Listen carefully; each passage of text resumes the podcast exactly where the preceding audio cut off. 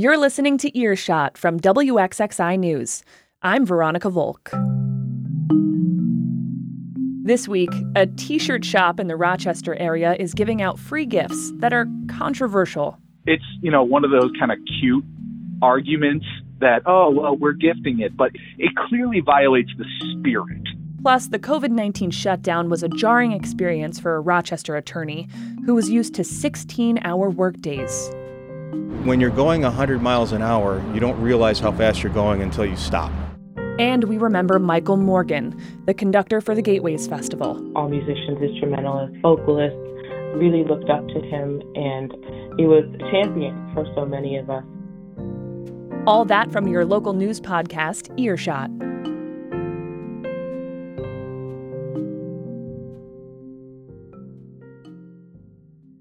Support for Earshot from WXXI News is provided by RocVox Recording and Production, presenting Legacy Cast, audio and video recordings of loved ones telling their stories for posterity. Produced in a full service studio located in Bushnell's Basin. More at rocvox.com. Okay, I'm just going to get going here. Gino Fanelli is a reporter with City Magazine. He's in the studio with me now. Hi, Gino. Hi. Thanks for having me. You are so welcome. Gino's here to tell me about a recent retail adventure that he went on. So, how did all this start? So, I went to a shop out in Henrietta. It's a little strip mall on Jefferson Road uh, called Hempsole CBD. And I walked in, and behind the counter, there's a rack of t shirts branded with uh, their little logo and has two dancing skeletons on the back of it saying Feel the Vibe beneath them. And they're pretty cool shirts. And, uh, little pricey. Um, and they're $65 a piece. So um, I decided to buy the shirt, and with it came a free eighth of weed.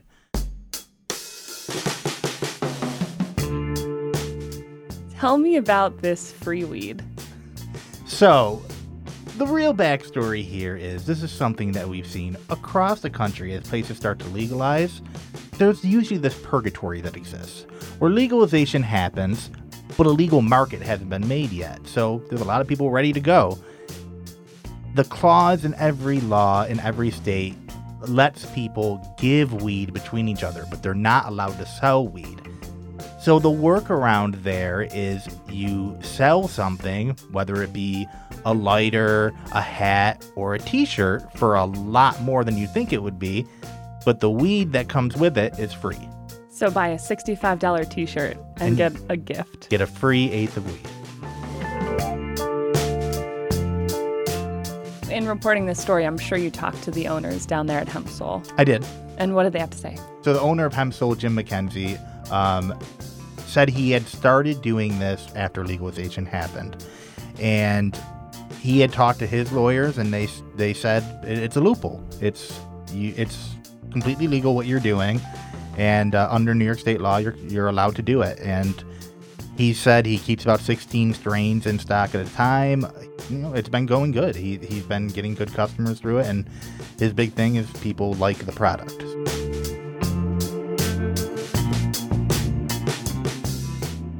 So is this is this legal? So um, depends on who you ask. Um, I spoke with several lawyers, and uh, one of them I spoke to, uh, Jason Klimek, who's a cannabis attorney. He's at Barclay Damon in Rochester, and he said that this is kind of one of those cute arguments. It's you know one of those kind of cute arguments that oh well we're gifting it, but it's not. I, I, it clearly violates the spirit. That's the legal argument for it, but there's also a legal argument against that. There's a loophole that you're not actually selling it; you're giving it away. It's a gift. So it kind of straddles this line of whether it's legal or not legal. I think this story would definitely like surprise people to hear, but we ha- we did legalize marijuana in this state. So, you know, what are you hearing from uh, other people you've been talking to about this? I, I spoke with uh, Senator Jer- Jeremy Cooney, who's a really big advocate for a recreational market in New York, and his real position is that the state is failing right now in doing what it's supposed to do. If we have a fully functional Office of Cannabis Management, then we will move towards full legalization and a legal marketplace. In the mm-hmm. absence of state leadership, we will not have any sort of regulation, and we'll see this type of workaround. Cuomo was tasked with creating what's called the Office of Cannabis Management um, when legalization happened, and what that is is like the regulatory body for the the recreational marijuana industry. He didn't do that. Like, just he didn't do anything for the months after uh, legalization passed. Um, Kathy Hochul held a, a session in the Senate where they appointed the first two people to the Office of Cannabis Management. So at least that will start moving things forward. We're getting with getting licenses ready and everything. It just seems like there's so much in this market to think about and to regulate. Yeah, wait until there's an actual market.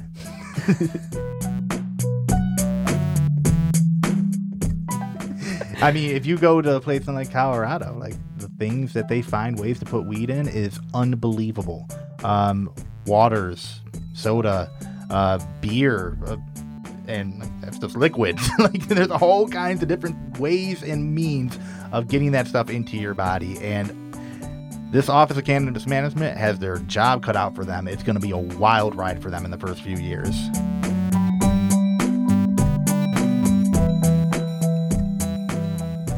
How did it feel to to go into this this store and, and kind of have this transaction? Did it feel illegal?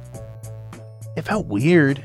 Like just knowing the whole situation and like it, it, a little bit surreal because you know I've been reporting on uh, the path to legalization for like four years now, and it didn't really feel like it was ever going to happen in a way that was tangible. But like walking into a shop, and even if I was doing it in a way that wasn't technically buying it, um, it, it felt weird.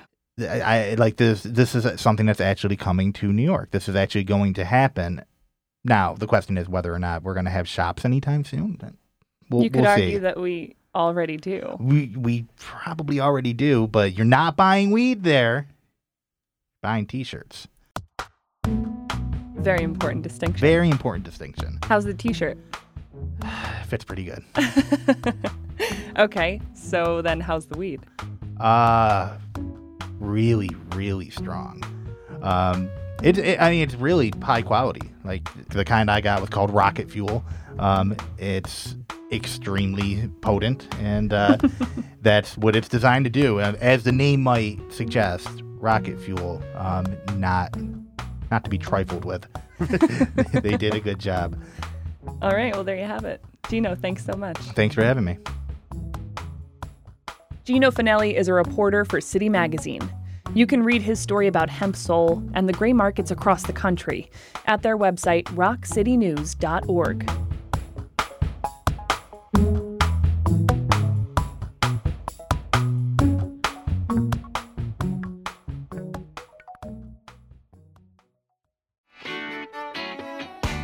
Hi, this is Evan Dawson from WXXI, and if you're enjoying Earshot, then you'll want to subscribe to our other podcast, Connections with Evan Dawson. That's me.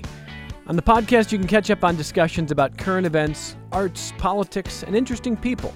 Subscribe to Connections with Evan Dawson, where you subscribe to Earshot from WXXI News.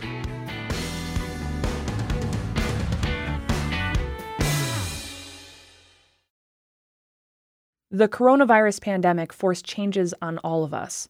But for some, the global crisis was also an inspiration to make a change. My colleague Beth Adams spoke with a local attorney who gave up a successful career for a simpler life. She has this story. It's a brilliant July morning. John Getz is walking on the path along the west side of the Genesee near the Court Street Bridge. The river is raging because of a heavy rainfall a couple of days earlier.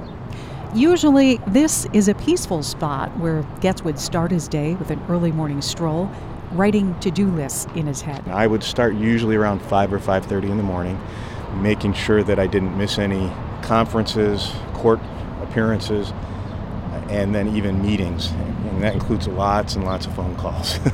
There's a law firm just a few steps away. That's where Getz worked for 24 years as a trial lawyer. He handled some high profile criminal and civil cases. And the days were long. 12 to 13 hours would be typical.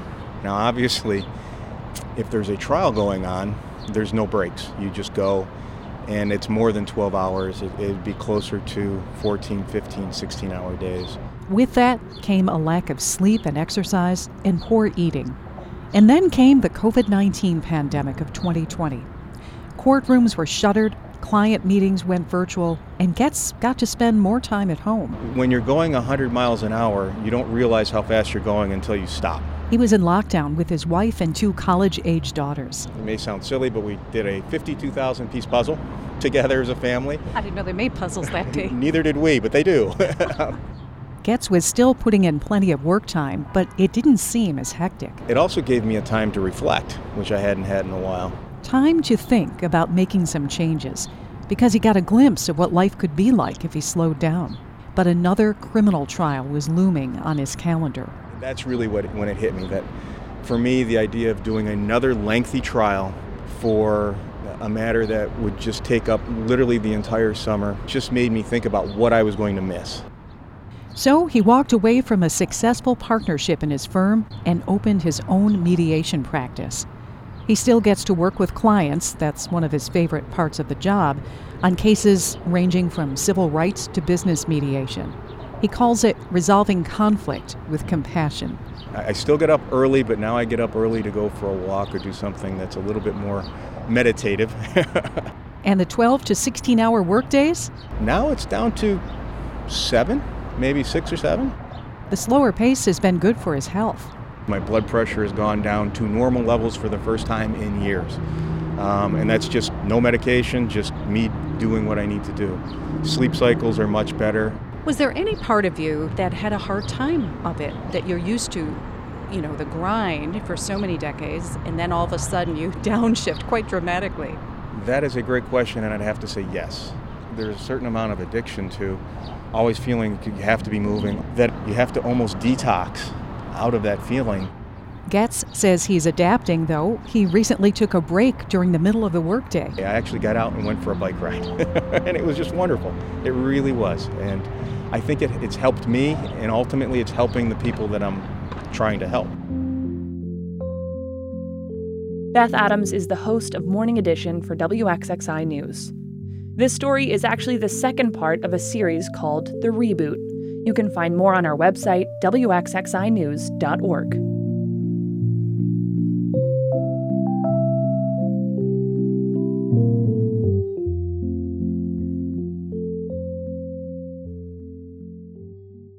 And finally, a number of people in the classical music world are remembering conductor Michael Morgan. He was the conductor of the Gateways Music Festival, and he was just 63 years old when he died in California on August 20th. My colleague Mona Segatola has this story on the conductor and his legacy.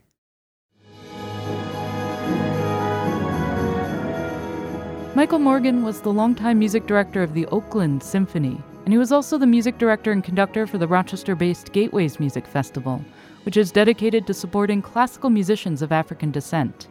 In a 2017 interview, Morgan spoke about the significance of the festival a lot of African Americans that play classical music, but we do it scattered all over the place. And this brings us brings a lot of us together. Many of us who actually have known of each other at various points. We actually get to sit in the same room on the same stage now. It's a very big deal for us to actually see each other. It's a it's a family. The chair of the board of directors of the Gateways Festival is Rochester based soprano Kearstin Piper Brown, who's also a part time announcer on WXXI's Classical 91.5 all musicians, instrumentalists, vocalists, really looked up to him and he was a champion for so many of us and wanted us all to, to succeed and do well. Lee Koonce is the president and artistic director of Gateways. He says Morgan's approach to leadership was special. One of the fascinating things about Michael, and one of the things I think makes him so different as a music director and conductor, is that um, he believed in sharing um, ownership of gateways. There's a committee of musicians that that um, our founder put together back in 2009. Maybe 20 musicians on that group, and Michael's one of the musicians on that group. And he was, in most cases, just another musician, um, and he loved it that way. And and the rarity of that uh, um, is is should be noted. Um, there are many music directors and conductors who it's kind of my way or the highway. And so Michael would be involved in these two hour and three hour meetings sometimes. and he would be he'd listen. He says, "Oh, well, that's a good idea," or "Well, hmm, maybe we'll come up with another one." But he was one of the team, and so I think um, having a music director be that involved and that um, giving is is quite unique. And while Morgan is most familiar to Rochester from his work with Gateways, he also guest conducted the Rochester Philharmonic Orchestra in 2014 and had a wide ranging musical career. Michael, of course, had an enormous musical life um, beyond Gateways. He was music director of the Oakland Symphony, um, of the Bear Valley Festival, and you know, assistant conductor at one time at the Chicago Symphony. So he was an international figure in the world of classical music. So the loss, and I think you can tell that from social media, um, the people who are who are writing tributes, who are making comments, are from all over the world.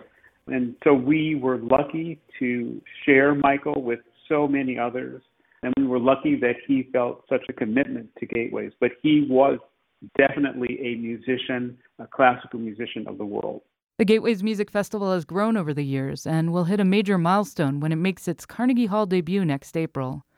Koonce says that they will dedicate that concert to Morgan's memory. They are committed to this showcasing of um, the very first all black classical symphony orchestra that they've ever featured in their 130 years. So we will definitely go forward with that concert in the way Michael would have wanted us to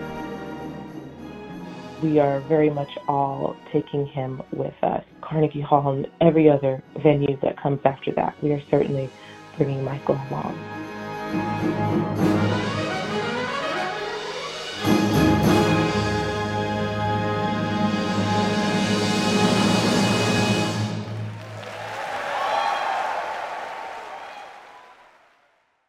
Mona Sekatola is an announcer and producer for WXXI Classical.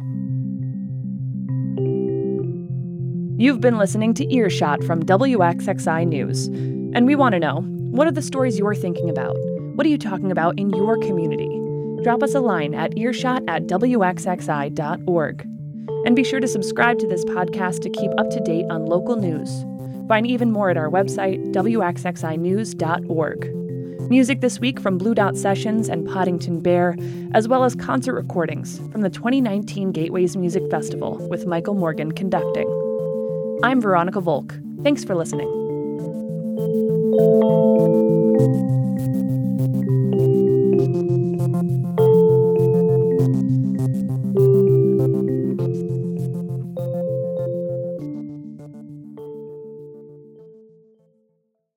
This program is a production of member supported WXXI Public Broadcasting, Rochester, New York.